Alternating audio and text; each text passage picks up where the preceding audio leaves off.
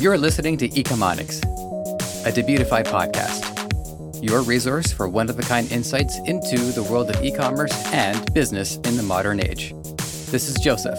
I'll be presenting a wealth of industry knowledge from interviews with successful business people and our own state of the art research. Your time is valuable, so let's go.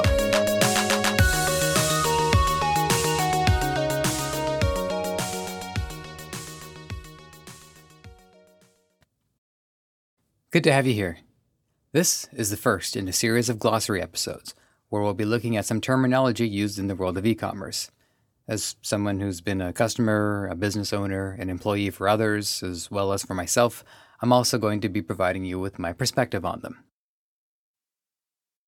We know how granular these things can get, so for this first episode, a lot of these terms are going to be rather broad in scope, so much so that it's not worth elaborating in this episode because we elaborate on entire episodes.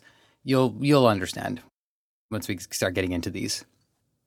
For those of you with an advanced knowledge, you'll probably already know these and to a greater extent than myself. So I can say two things to you. One is that as an expert in my field, I still consume 101 level media, just in case there's something I missed, uh, thought I understood, and it turns out I misunderstood it or if I just want to hear a fresh perspective. The second is that I have a fresh perspective. So I'll also weigh in on these from my own experience, and hopefully there's a takeaway in there for you. Starting as broad as we possibly can, we have e commerce or electronic commerce. It means any platform on the internet that provides a good or service. I'll give you a minute to absorb that. Okay, you're good. Next up, we have dropshipping. Many of you know this quite well, and on the show, we'll be going into it in great depths. As with e commerce, just not necessarily this episode, dropshipping is a business model where a consumer purchases a product online, which is then purchased by the seller from a third party location. So you will see lots of businesses, and you've probably bought something from them. I know I have, where they don't have a warehouse, they have contact with a warehouse. And so when you order from them, they order from the warehouse. Presumably, it's a warehouse. It, does depend on volume, but I'm pretty sure it's warehouse. Okay, let's move on. We have just in time manufacturing, also known as the just in time inventory system. This is a process by which manufacturers try to align the supply they make with the demand for them. In contrast to this is a just in case system, where producers make a broad scope prediction of how much they'll need and then manufacture based off that. We're going to want to keep this in mind as we compare different business models, especially comparing dropshipping to uh, other forms. Next one, we have retail arbitrage. This is a method where sellers purchase products, usually at a reduced price in stores, and then sell it online at a markup. Again, this is something that we can relate to when we start uh, learning and talking more about e commerce and dropshipping as a whole. I do want to say I do remember one personal experience with somebody who was uh, doing retail arbitrage in the classic sense. One of my seasonal jobs was at a toy warehouse, just, you know, moving boxes around, helping kids and uh, parents and all that good stuff. And I saw somebody going around making a list of the different products that he wanted to buy in bulk. And his job was to buy them in bulk and then sell them at a markup. Where I don't know. But what I can say is that our toy warehouse only had so much exposure, so chances are he was going to sell it to a community that otherwise wasn't being served. Next up, we have PUR. Now, if you see PUR, you're either looking at a brand of water or an instance of PUR, which stands for purchase. In order to purchase something, you have to have ATC, which is add to cart. Pretty self explanatory. You know what's funny to me is the concept of saying add to cart. It's ubiquitous with the idea of getting products, putting them somewhere until you're ready to buy them. It's like temporary ownership. Next up, we have add to cart. Again, pretty self explanatory. What's funny to me is you know how the save button is at times still the image of a floppy disk, but no one's used a floppy disk in more than 20 years? Well, I'm not saying that we're going to get to a point where there are no shopping carts and nobody does any shopping anymore. We could. I'm not going to rule it out completely.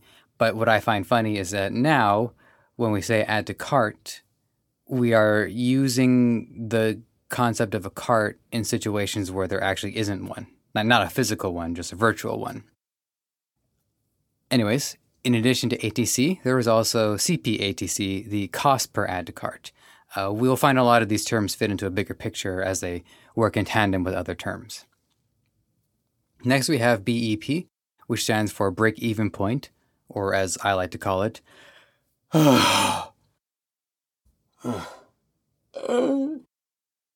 this is the amount of money you need to earn to be in a stable position.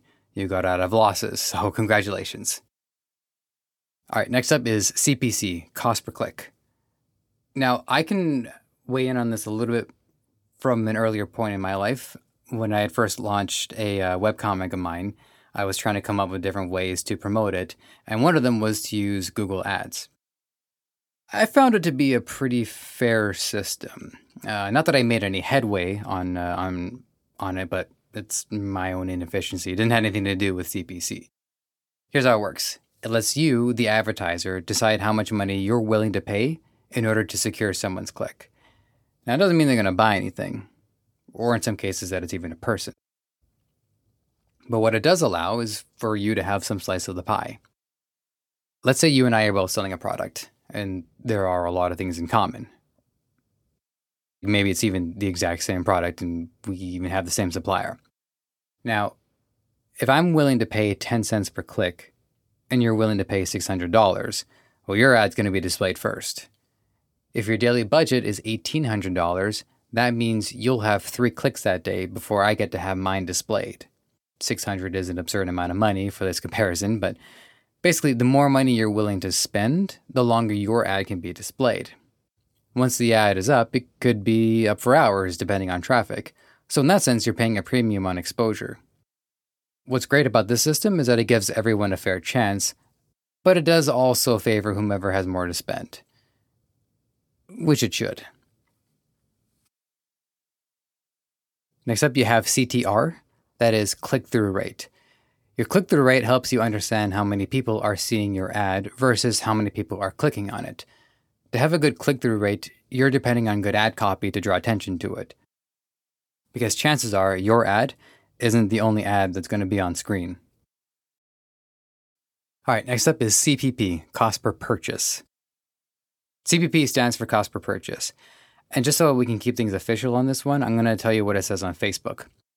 This metric is calculated as total amount spent divided by purchases. Okay, well, then I looked at the definition of amount spent. The estimated total amount of money you've spent on your campaign, ad set, or ad during its schedule. Amount spent lets you see how much you've spent against your maximum budget during the time period you're looking at. It may include amounts already invoiced as well as billable amounts that haven't been invoiced yet.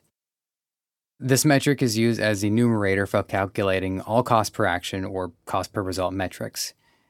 If your ads are currently running, these numbers may be an estimate, since it can take up to 48 hours for ad results to be processed. That was all taken from Facebook, just want you to know. Now, if you had asked me if CPP involves all facets of business, I'd have said yes. Overhead, cost of product, staff, taxes, uh, all of that is arguably all true. However, in the context of Facebook business, it seems to only value the money spent on advertising that has led to sales. So, how do we parse this information? The amount of money we need customers to spend on the product is a result of cost. Anything standing in the way of the product being on sale. So that means manufacturing, labor, and distribution, but not necessarily shipping, since people are all over the world, and that's an inconsistent variable. At one of my jobs, we had to rent a Tesla to drop a product off at the customer's house since FedEx didn't cover shipping to that area. Pretty smooth ride, I was told. I was I was on the phones that day. Now, CPP in this context doesn't have anything to do with the product cost. What it has to do is with advertising. And now we might ask, isn't advertising cost? Well, in a sense that a brick and mortar store needs to put up a sign and that sign should look appealing, then yes. But advertising is more nuanced than that. We advertise in order to draw attention to our product, but we also use it as a form of investment and retention. We can use it to show solidarity with modern issues, such as all the companies that are letting you know they're aware of COVID 19. We can use it to retain trust in customers by reaffirming them after they're purchased. By reaffirming them after they purchased, we can use it to send a message about what our brand means to us. We can use it as promotion. And of course, we depend on it to let customers know the product exists and is for sale. But it's not essential in the same way that the product itself is essential. This is why marketing and advertising requires its own budget and its own strategy. And that's why we want to track it separately. All right, now we got CPM, cost per thousand, or cost per mile. Cost per mile is a colloquial term, it's supposed to mean cost per thousand. As you can guess, this is more critical to scaling an operation. But if you're using dropshipping, it's likely that you will be scaling, so this will be an important metric to deploy at that time. There's also cost per minute, so just keep that in mind based on context. I, I think you'll know which one is which. As with CPP, this also is referencing the cost for advertised to 1,000 people. And then you have ROAS, return on advertising spending. This is a metric to figure out what your revenue is based on your ads. It's not the same thing as ROI, return on investment, which determines your profit. So, two different margins. All right, and then you have PURCC. So, we know it's purchase, custom conversion. This is a Facebook tool you can use to optimize your advertising. If I'm selling instruments, what I can do is set a custom rule to find out of those sales how many are of a certain demographic, such as gender, as well as how many of them spent over a certain amount of money. From that kind of key detail, it helps me fine tune my advertisements to sell more effectively to that target audience. Next up is CBO, Campaign Based Optimization. CBO on Facebook is a three step process to refine your advertising strategy. You have your campaign, which is your objective, which may be to sell cat food. Within your campaign, you have ad sets, a collection of advertisements that have something in common, such as geography or budget. And then within each ad set are the advertisements, the creative copy that the customers will see.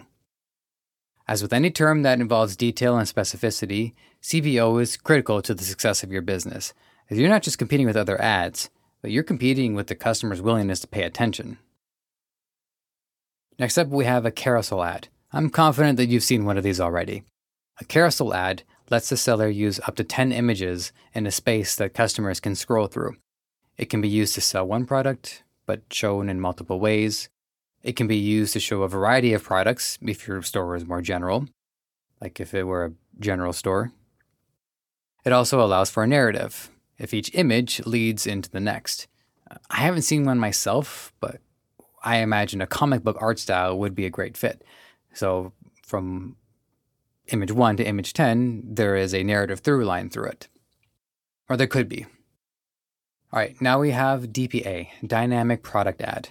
Uh, I got a quote for you I wanted to read from adespresso.com. I, I found it rather eye opening.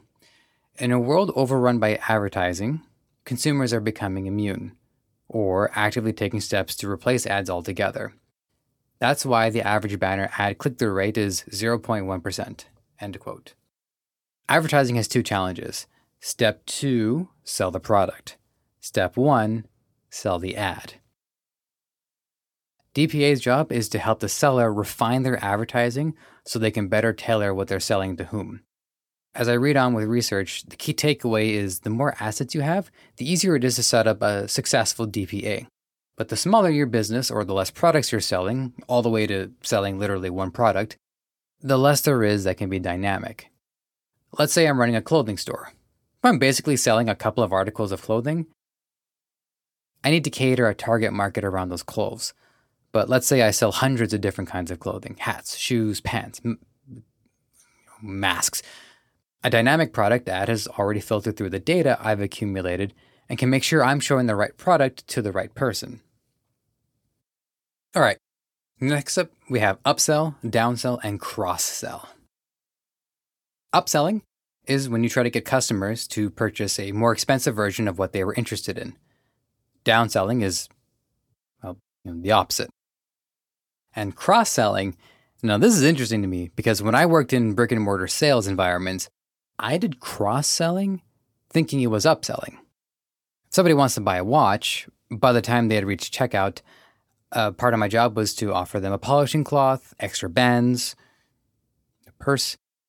And I thought that all counted as upselling. Well, I was wrong. E commerce platforms will attempt to use these tactics, and I mean that in a pragmatic sense, to make sure simply that if a customer is going to spend the money, that the money is well spent. Again, using my watch analogy, which totally isn't based off real experience. Someone might be interested in a watch, but are about to pay extra money for features that are of no use to them. Whereas I know the product by virtue of standing there for hours, and I know there's a model similar in every way, except it's lower in price because it doesn't have those features. Of course, sometimes I had to do this in hushed tones because if my floor manager hears me talking someone into spending less money, there's going to be trouble. So, on that note, I would uh, defer judgment to whoever has the most contact with the person. Back to e commerce. With any successful business intent on scaling, having individual sales agents can lack a certain effectiveness. So, using modernity to our advantage, we can tell when a customer should be enticed one way or another based off what they do. If they click away, try a downsell. If they add to cart, show them what else they might like. If they get something low cost, make sure they see the other offers in case those offers end up being better value. And above all else, look out for their best interest. I've been a buyer for a long time. I remember when I was under pressure and when I felt like that pressure wasn't justified. I'm not going to forget about that kind of thing. One other thing I want to weigh in on is what role does a sales agent have if the process is automated? Well, I learned on my first day in sales from the best seller in the store at the time the product sells itself. Our job as sales agents is to validate the customer's mind that was probably already made up, and then to make sure that they're having a quality experience and are spending their money wisely. If you work for someone who is unironically saying, sell, sell, sell, it's because they're under pressure. Someone else is telling them the same thing, and so on and so on. The best sales jobs I ever had were the ones where there was the least amount of pressure on me to close, where I could just talk to customers as people and leave them with a positive feeling. Even if they didn't spend the money that day, the chances of them coming back increased tenfold. Next up is LLA, lookalike audience. An LLA is a Facebook tool that can take information you have of your current audience and turn cold leads into potential buyers. As we, and I well know, Facebook collects your data, and then businesses use that data to figure out who they can market the product to. Finding an audience is tough to begin with, but using LLA helps turn your audience into a resource to help find similar people. I always try to think of this as okay, how is this going to do good? But let's say you have a community built around your brand. If you use LLA to draw more people in, then the community expands. If you know your product is marketed to people who are busy or stressed, by doing the legwork of figuring their needs out, you can reach out to them in specific to resolve their needs and save them time. If you believe your product is doing good in the world, and you should, then it makes sense to try to find all the people it can do good for. It's up to you, the seller, to decide how specific the details for the audience are.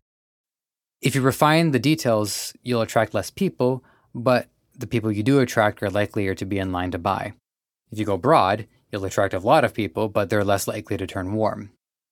One way I look at this is if I'm running a successful business and I want to open a second location, a lookalike audience would have the same commonality as the people in a mall.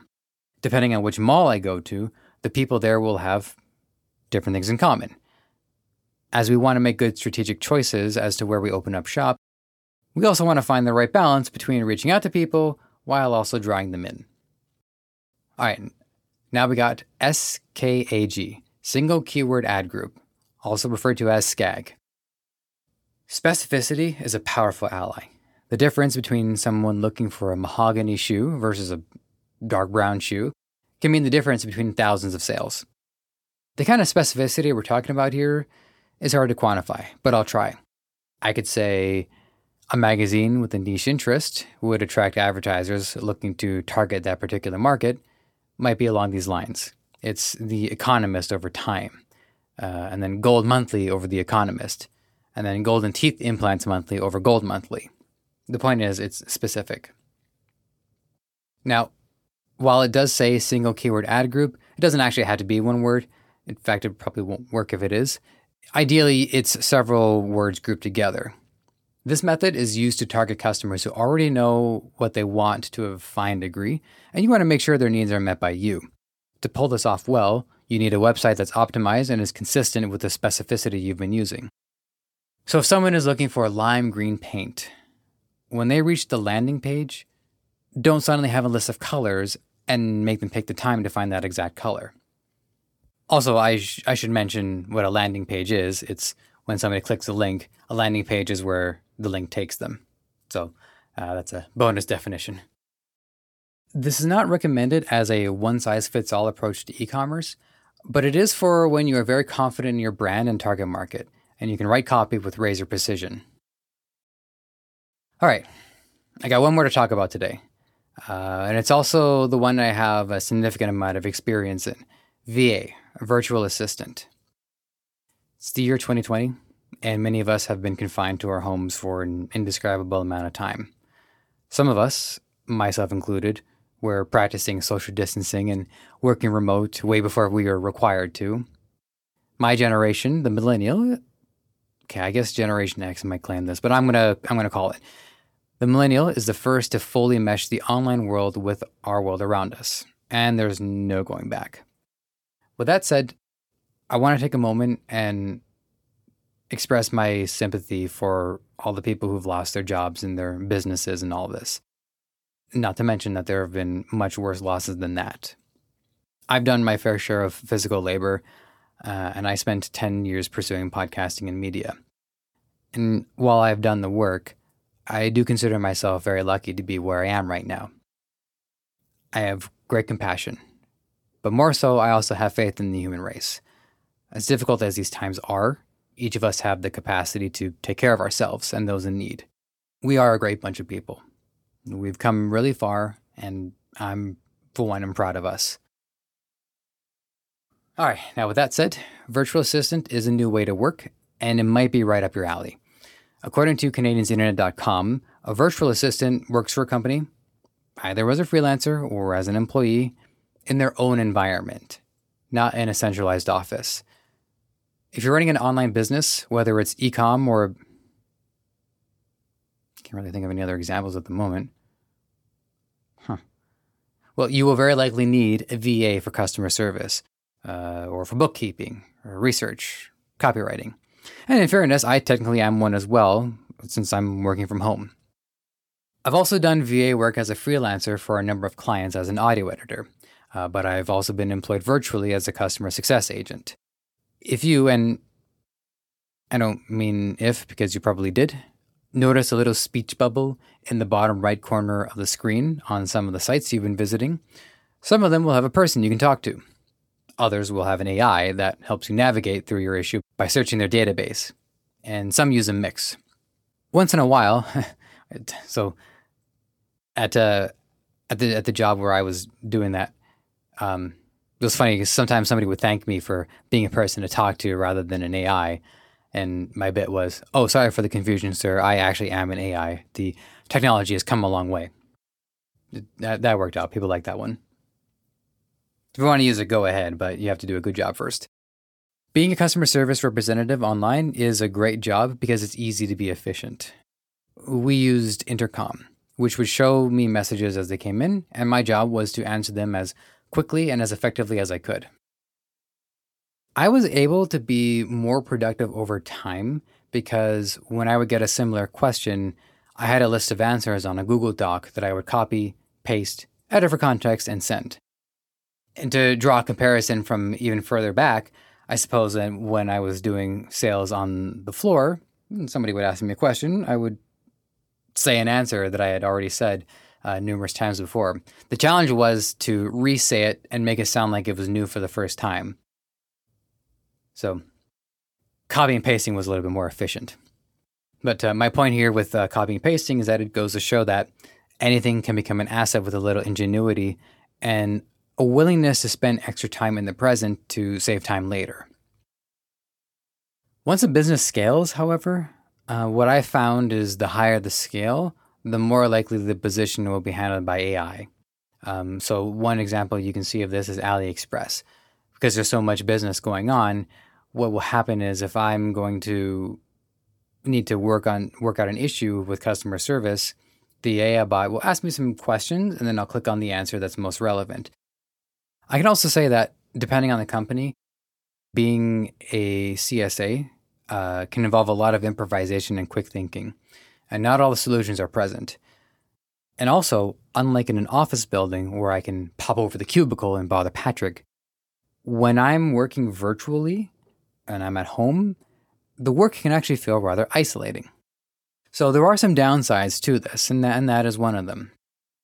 Um, and there is another thing that I, I do want to warn people about if people decide to become a virtual assistant. Overall, I think the positives outweigh the negatives. But this is something for people to keep in mind, as well as for companies to keep in mind when they hire people, is that while work and life, okay, well, I mean, work is a part of life, but you know, then the part of life that's not your shift work. I'm sure you understand what I was going for. While it can be blended in a new and efficient way, it can also mean stress takes on a new form as well. When we work from home, it can be difficult to compartmentalize the stress of work because it's now manifested where we live and are arguably at our most vulnerable. A bad day at the office at least stays at the office. The way I resolve this is that I've got my bedroom and I've got my office. My bedroom has no devices in there. Well, okay, actually, I'm I'm I'm in my bedroom right now, but the acoustics were better than my office. You know, as soon as I'm done, everything's out. Uh, my office, on the other hand, has so much Wi-Fi darting around that I should be wearing a hazmat suit. Also, the, the quick side, side tip: uh, what I've been doing for the last couple of weeks is that I noticed that if I get up and my phone is right there, it'll be the first thing I do to grab my phone. So now my phone is uh, on the other side of my home whenever I get up in the morning. Anyways, because things can get stressful, I recommend making sure that your work is done in its own environment. Um, now, if you don't have that luxury, I hope that you can make it to that point because it's worth it. And one other recommendation I want to make is that after you're done your shift, one thing that's very helpful for your well being is to go for a walk. That way, when you get back, you can have a renewed feeling and it mimics the sense of coming home from a day of work. Plus, you probably save like what, an hour in commuting time? So use that time get some exercise in, won't you? All right. Well, that was round one. There is plenty more where that came from. So if there's a term that you either don't know at all, I mean, I guess you can you can probably look it up, but you can let us know anyways, so maybe we can weigh in on it with our expertise. Otherwise, if you have any feedback, you can always let us know. Podcast at debutify.com. Hopefully, this was refreshing for you. Hopefully, you learned something new. Hopefully, you've got a good takeaway. Whatever the case is, you're welcome to let us know. You might have found this show on any number of platforms Apple Podcasts, Spotify, Google Play, Stitcher, or right here on Debutify. Whatever the case, if you enjoyed this content and want to help us thrive, please take a few moments to leave a review on Apple Podcasts or wherever you think is best. We also want to hear from you, so whether you think you'd be a good guest or want to weigh in on anything related to our show, you can email podcast at debutify.com or connect with us on Facebook, Twitter, Instagram, and TikTok. Finally, this podcast is created by the passionate team at Debutify. If you're ready to take the plunge into e commerce or are looking to up your game, head over to debutify.com and see how it can change your life and the lives of many through what you do next.